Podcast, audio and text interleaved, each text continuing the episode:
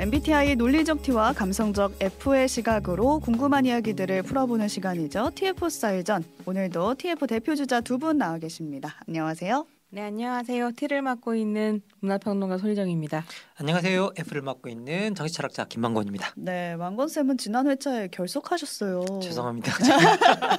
이게 원래 여기 오뜨밀 들어오기 전에 이미 네. 잡혀 있던 일정이 하나 아, 있어가지고요. 네, 예, 죄송합니다. 해명- 예. 해명 1년 방송. 전에 연락하셔야지 네. 스케줄 잡을 수 있다. 오늘은 다행히 나와주셨는데 네. 두 분이 있어서 진짜 이 얘기를 한번 음. 해보고 싶었거든요. 정치 얘기입니다. 지난 주말 사이에 굉장히 뜨거웠던 이슈인데 민주당의 청년 비하 현 수막 논란이 있었어요. 지금 사진을 띄워드릴 텐데 현수막 나에게 온당. 뭐 정치는 모르겠고 나는 잘 살고 싶어. 경제는 모르지만 돈은 맡고 싶어. 혼자 살고 싶댔지. 혼자 있고 싶댔나? 뭐 이런 음. 어투의 현수막인데 이거 처음에 봤을 때 어떤 느낌이 드셨는지 궁금해요. 저는 딱 보고 아 청년표는 갖고 싶지만 청년한테 관심은 없어 어, 패러디인가요? 이런 생각이 들더라고요. 네. 아니, 바깥에서 듣고 너무 맞다 제가 지지했어요. 오. 두, 어, 망건쌤은요? 아 저도 이제 약간 그런 좀 생각이 들었었는데요.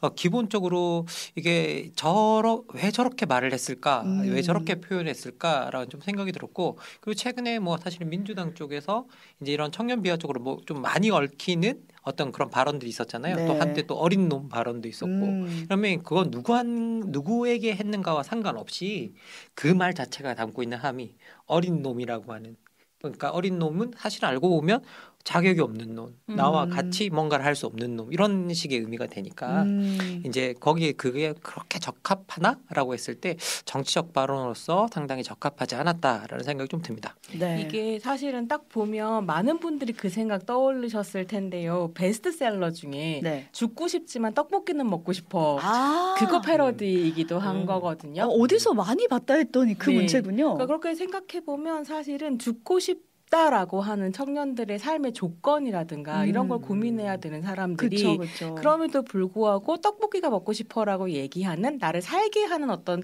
작은 행복한 것들에 대해서 고민하는 사람들을 음. 이런 식으로 비하하고 있다. 음. 는 정치적으로 음. 받아들일 수 없다 이런 생각 좀 들더라고요. 저는 또 일차적으로 나에게 온당? 이게 무슨 뜻일지 일단은 이해도 좀 잘 안 되고 저렇게 쓰면은 청년들이 좋아할 줄 아나? 약간 음. 이런 생각도 들었거든요. 그래서 나에게 온 당을 보면 아 답이 없는 당 이런 생각이 들죠. 아, 오늘 여러모로. 오늘 장난 아니신데요? 네, 민주당 수준에 맞춰주고 있는 중. 아, 네. 이게 논란이 불거지니까 이거 우리 당에서 한 게 아니라 업체의 문제였다 이렇게 해명을 했거든요. 그러다가 이제 음. 반응이 안 좋으니 결국에 당 차원에서 사과를 했어요. 근데 이 현수막 문제가 그 후에도 뭐 언론, 뭐 인터넷 커뮤니티에서도 상당히 주목을 받았단 말이에요. 이렇게 이슈가 커지는 이유가 있었을까요? 뭐 생각을 해보면 한편으로는 국민들이 이런 식으로 정치권의 감수성이 떨어지는 음. 거에 대해서 이제 더 이상 봐주지 않는 시대가 아. 되었다라는 생각을 좀 하게 되기도 하고요. 아, 원래 그렇지 하고 넘어가는 게 아니군요. 음. 그리고 아까 이제 선생님 말씀하신 것처럼 어린 놈 발언도 있었지만 지금 민주당 둘러서 가장 화제가 되고 있는 발언 중에 하나는 최광욱 전 의원의 암컷 발언 네. 같은 것도 있기 때문에 음. 사실은 민주당 쪽에서 이런 식으로 어, 사람들 그러니까 자기 딱뭐 5, 60대 남성을 제외한 다른 인구 구성을 약간 비하하거나 대상화하거나 하는 상황들이 자꾸 벌어지다 보니까 더 크게 반응할 수밖에 없지 어. 않나 이런 생각도 듭니다. 그동안 이제 쌓여왔던 거군요. 음. 남건 쌤은요? 뭐 그러, 분명히 그런 음. 부분도 있고요. 어, 생각해 보면 이제 청년 집단들이 이제 여러모로 실제로는 고통을 받고 있는데 그 고통을 약간 희화한 것을 넘어서 음. 이제 특정 유권자 집단이 정말 니네들을 무지하지만 알아서 해주겠어라는 음. 식의 이제 아주 이기적인 집단이지만 우리가 알아서 해줄게라는 음. 식의 어떤 그런 표현에 되게 가깝거든요.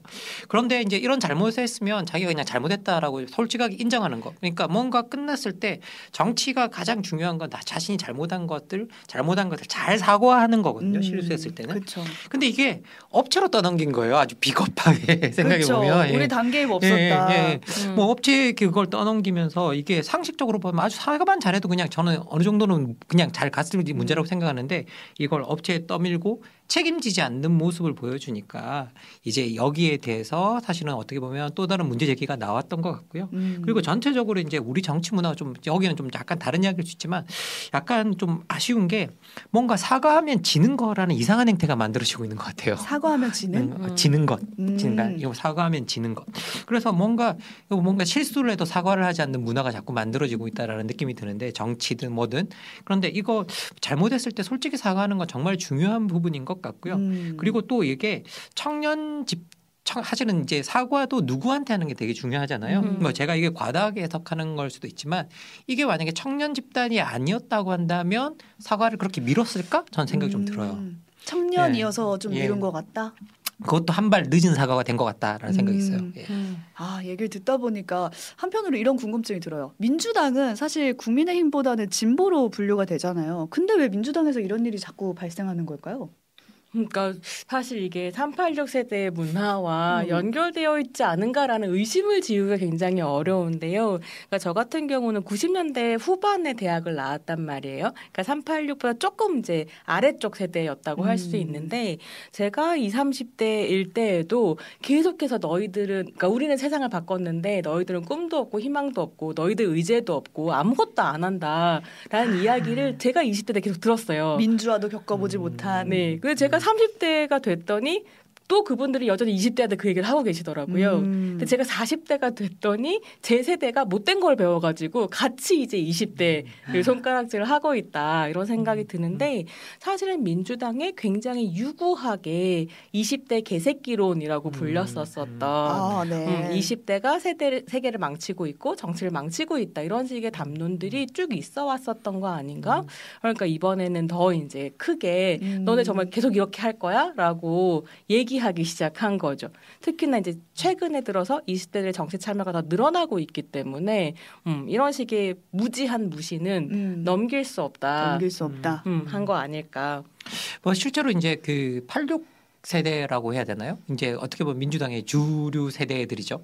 근데 이제 이 86 세대들을 좀 들여다보면 저희들이 그 정신 세계를 좀 이게 정- 정신 분석학자는 아니지만 네. 그좀 들여다보면 약간 우리가 가장 정의로운 세대라는 그런 감성이 있어요. 아. 예, 그리고 이제 그리고 이제 어떻게 보면 그것 때문에 자기가 정의를 약간 독점하고 있는 느낌이 있어요. 본인들이 우월한 예, 건가요? 예. 음. 그래서 약간 그 정의감에 있어서의 그 우월성이라는 감성이 음. 저는 분명히 있다라고 생각이 들고요.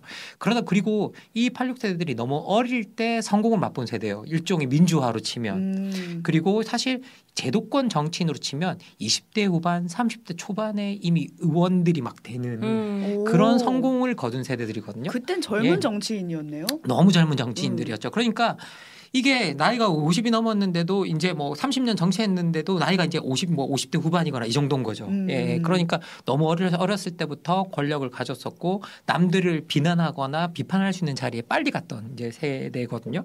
그리고 그런 것들이 좀 몸에 배어 있다라는 느낌이 좀 들고 아. 근데 그랬을 때 이 386들이 만들어낸 민주화라고 하는 건 사실 미- 제도적 민주화였었지 음. 질적 민주화는 아니었거든요. 그러니까 권위주의를 타파하고 음. 다양성에 대해서 고민하고 이런 식의 운동 이 아니었단 말이에요. 근데 이 감수성이 계속 떨어지는 거죠. 그래서 제가 약간 아찔하다고 생각했던 게 뭐냐면 이 현수막 자체가 갤럭시 프로젝트라는 거의 티저 광고였다고 해요. 지금 들어도 이게 정확하게 무슨 행사인지 그러니까 모르겠어요. 보니까 뭐 우주의 새로운 우주를 열자 뭐 이런 아. 의미였을까? 그래서 갤럭시 프로젝트가 뭔지 찾아봤더니 네. 빠르게 변화하는 우리 사회의 다양성과 국민성을 담아내기 위해 준비한 캠페인이라는 음. 거예요. 그러니까 다양성에 대해서 얘기하고 싶었고 그 시작이 청년이었다는 거예요. 네. 근데 지금 여기서 제동이 안 걸렸으면 말하자면 뭐 장애인, 여성, 노인, 음. 그다음에 이주민 이런 다양한 계층들에 대한 혐오 발언이 얼마나 쏟아졌을까 음. 이런 생각도 좀 하게 되는 거죠. 처음에 딱 스탑이 걸렸네요. 음. 이 현수막 논란이 여기서 딱 그친 게 아니라요. 커뮤니티까지 옮겨갔거든요. 현수막에 이제 민주당 계열의 정치인이나 뭐 윤석열 대통령을 합성해서 커뮤니티에 돌고 있어요. 저희가 지금 유튜브 오뜨밀 채널을 통해서 보여드리고 있는데 뭐라고 해야 될까요? 그러니까 경제적으로 좀 뭔가 논란이 있었던 의원들 사진을 갖다 놓고 경제는 모르지만 돈은 많고 싶어라든지 음. 이런 식으로 합성을 해서 돈 거예요. 그러니까 사실 이것만 봐도 지금의 저런 종류의 짤을 만들 수 있는 세대가 얼마나 음. 정치 리터러시가 올라가 있는가를 어. 음. 정확하게 볼 수 있는 거기도 하죠. 그러니까 이렇게 20대 개새끼론을 이야기할 때 제일 많이 얘기하는 게 탈정치적이다. 뭐 음. 현실 정치에 관심 없다, 투표 안 한다 이런 식의 이야기를 하는데 실제로 투표율은 점점 오르고 있기도 하고요. 관심이 있는 건 이런 정치인들이나 정당에 관심이 있는 게 아니라 음. 아주 내 삶을 구체적으로 변화시킬 수 있는 의제들에 관심이 있거든요. 정책들, 음, 정책들. 정책 그러니까 이제 그거에 대한 관심을 정치인들이 정치에 대한 관심이라고 이해하지 못한다. 음. 그게 사실은 뒤처진 정치다라고 음. 볼수 있을 것 같습니다. 저 이거 보면서 정치 가 이제 풍자로 그냥 치부될 수도 있겠지만 그냥 한편으로는 풍자를 넘어서 좀 희화화되고 있다. 이 장면이 좀 안타깝다라는 시선도 있었거든요. 저는 사실 이게 짤, 이 짤들이 보여주는 것들은 뭐냐면 뭐냐면 아, 이걸 우리 세대한테 하는 말이라고 했는데 알고 보면 다 니네가 이러고 있는 거 아니야? 음. 라고 음. 보여주는 거죠. 사실 너는 뭐 지금 하는 거 보니까 어 정치는 잘 모르겠고 나는 잘 살고 싶었는데 아니 정치를 아는 세대들이 이렇게 정치를 하고 있는 거야? 예? 정치는 잘 모르겠고 나는 잘 살고 싶어라고 했는데 그것들이 여야를 가릴 거 없이 그랬다는 거예요. 여기 그쵸. 보면 그리고 경제를 뭐 이야기하고 있지만 경제는 모르겠지만 돈은 많고 싶어 여야를 가리지 않고 다 그렇다라고 하는 음. 어떤 되게 비판적인 어떤 그런 것들을 보여주고 있는 거고요. 특히 이제 여기서 뭐 민주당 쪽에서 나왔던 이야기니까 민주당을 비판하는 네. 어떤 그런 짤들이 뭐 많이 만들어진 것 같아요. 음. 그런데 예, 네. 음. 아니 그래서 사실은 지금 정치는 모르겠고 나는 잘 살고 싶어요. 우리 윤석열 대통령님의 얼굴이 올라가 있잖아요.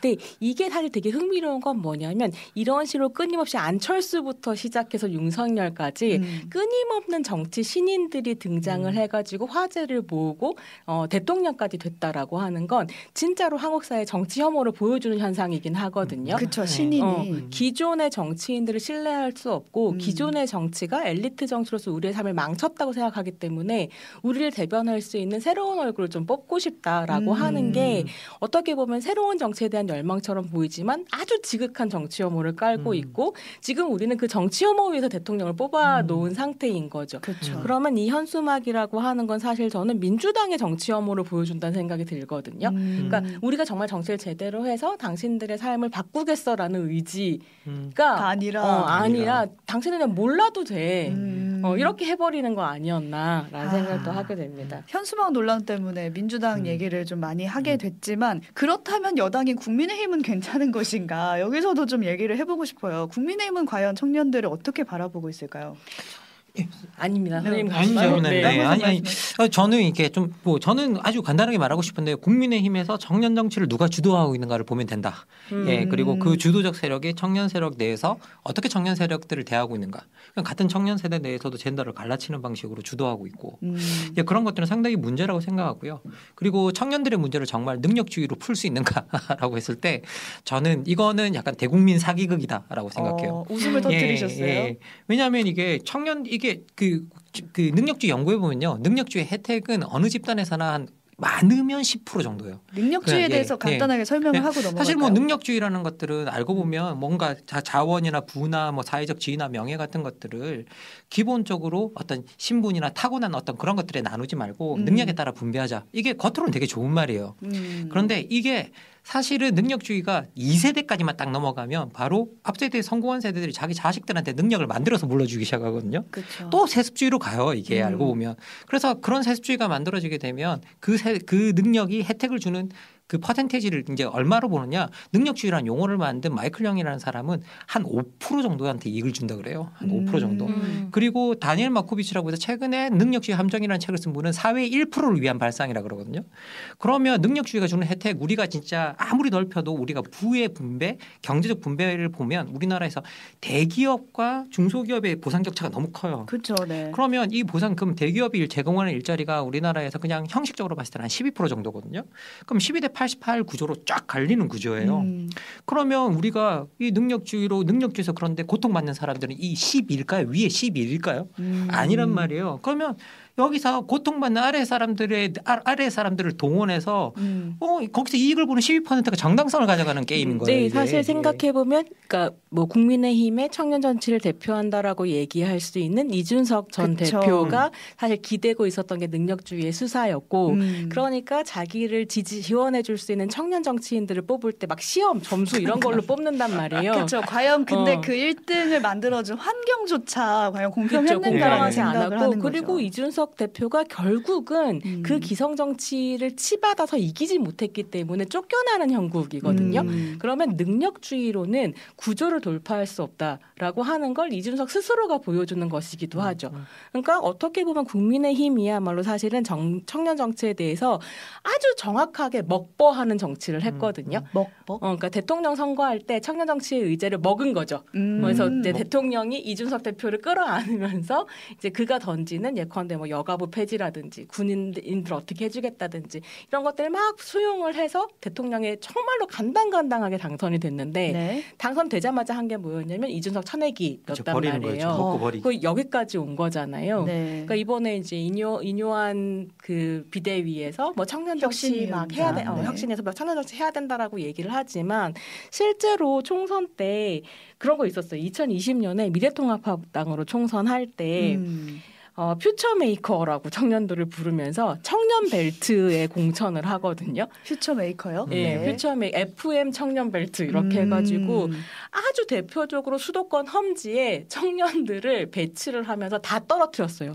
그러니까 아. 사실은 계속해서 이렇게 이미 정치를 해왔기 때문에 뭐 인요한 씨가 와가지고 그런 얘기를 한다고 해서 이게 아 정말 이번에 음. 국힘에서 청년 정치 할 거구나라고 아무도 믿지 않는 거죠. 음. 네. 근데 이거는 뭐 국힘뿐만이 아니라 음. 민주당도 마찬가지였다라는 고민을 좀 아, 하게 됩니다. 얘기 듣다 보니까 정치권에서 소위 청년들은 약간 들러리 서는 느낌이 있어요. 반짱 떠서 청년 정치인이 됐다가 또 금세 사라지고. 음. 근데 어떻게 청년 정치인이라고 하는 사람들이 이렇게 반짝 떴다가 금방 사라져 버릴까? 왜 경력을 이어갈 수가 없을까? 음. 그 원인이 뭘까에 대한 궁금증이 들거든요. 기본적으로 청년 정치인들을 키우는 시스템이 없는 거죠. 한국에. 예, 한국에. 그러면 그 시스템이 어떻게 만들어지느냐라고 하면 사실은 어릴 때부터 정당 활동, 음. 뭐 음. 노조 활동 같은 데서 이제 같이 하면서 만들어지거든요. 어릴 때 어떻게 노조 활동을 하냐 물어보시는 분 계신데 해외에서 정치 교육이 가장 많이 이루어지는 데 중에 하나가 아, 엄마 아빠가 다니는 노조에서 하는 정치 교육 같은 거예요. 아. 예. 그러면 어릴 때 그, 그런 프로그램에 참여하는 거예요. 그런 회사- 노조 의 캠프 같은데. 예. 회사에 이제 자녀가 노조에 와가지고 교육을 그렇죠. 받아요. 그렇죠. 노조에서 하는 캠프 같은 데 가는 거예요. 오. 그래서 엄마 아빠가 노동자로서 어떤 사람들이고 뭐에 대해서 권리 같은 것도 배우고 음. 그러면서 성장하는 거죠. 음. 그리고 그 친구들이 한 스무 살만 되면 정당에 입당을 해요. 그리고 그 정당 활동을 하고 그리고 뭐 영국 같은 경우는 스물 살, 스물두 살만 되면 다 뭐 시의원도 나가고 구의원도 나가고 이러는 식으로 하는 거죠. 그러니까 그렇게 예. 성장을 하면서 풀뿌리 청년 정치인으로 자라야 되는데 음. 사실 우리가 지금 계속 유일하게 얘기할 수 있는 성장한 청년 정치인이 이준석을 보면 이준석을 정당이 키웠는가라고 질문해 보면 음. 저는 방송이 키웠다고 생각하거든요. 음. 그러니까 여러 방송국에서 내가 키운 이준석이라고 너무 예뻐해요. 이거 진짜 되게 처절하게 반성해야 되는 부분이라고 생각하는데 그런 네. 의미에서 나는 이준석이 좋은 정치인이 될 수도 있었지만 음. 셀러브리티 정치의 음. 어떤 얼굴이 돼버렸다. 음. 의제 없이 음. 막 사자성어만 남발하면서 어, 관심을 끌고 있다. 이거 고민이다 이런 생각하게 되죠. 그 여러분이 그 서양의 그 정치인들 키우는 시스템이 어떠 어떠냐면요. 뭐 30대 수상이 나왔다 그러잖아요. 맞아요. 그러면 이 사람들이 보통 정치 경력이 15년씩 되는 거예요. 어? 이미. 30대인데 예, 왜냐면 15년이 정치 그러면 경력이에요? 20살 이때부터 시작하는 거예요. 그러네요. 네, 20살 때부터 시작했기 때문에 한뭐 35, 36 됐다. 음. 뭐한 40 가까이 됐다. 그러면 정치 경력이 20년인 사람이 너무 많아요. 그렇기 때문에 기본적으로 이런 시스템이 있고 그 안에서 정치인들이 자라야 음. 풀뿌리를 알고 좀 더 잘해낼 수 있다라고 말씀드릴 수 있을 것 같아요. 네. 그래서 정당에서 진짜 뼈묻고 열심히 일한 청년 정치인들이 사실 총선되고 음. 지선되고 이러면 그냥 갑자기 하늘에서 뚝 떨어진 celebrity한테 자리 뺏기는 거잖아요. 음. 이런 정치를 반복하면 어떤 문제가 생기냐면 그 셀러브리티 입장에서는 지금 기회를 안 잡으면 아. 내가 정치인이 못 된다는 불안 때문에 과속하기 시작하거든요. 네. 그럼 훨씬 더 또 생명이 짧아지죠. 음. 그러면 겨우 한 커뮤니티에서 키워낸 celebrity가 그런 정치권에 들어가면 음. 6개월짜리가 돼버리는 거예요. 망가지고. 예, 그게 이제 너무 염려가 되는 부분들이 있어서 네. 저는 또 그런 생각도 들어요. 한국 사회가 청년들에게 그 특히 청년 정치인들에게 좀 더 시간을 줘야 된다. 음. 그리고 뭐 말 한마디 가지고 막 음. 잘못했다 뭐 할 게 아니라 어린 놈이 어, 그 다음에 또좀 더 기다려주고 기회를 주고 할수 네. 있어야 되지 않을까 이런 생각도 좀 듭니다. 네. 여기까지 우리가 청년 정치에 대해 생각해봐야 할 점들을 놓고 좀 나눠봤습니다. 손희정 문화평론가와 김만권 정치철학자의 시선 나눠봤습니다. 두 분 고맙습니다. 감사합니다. 감사합니다.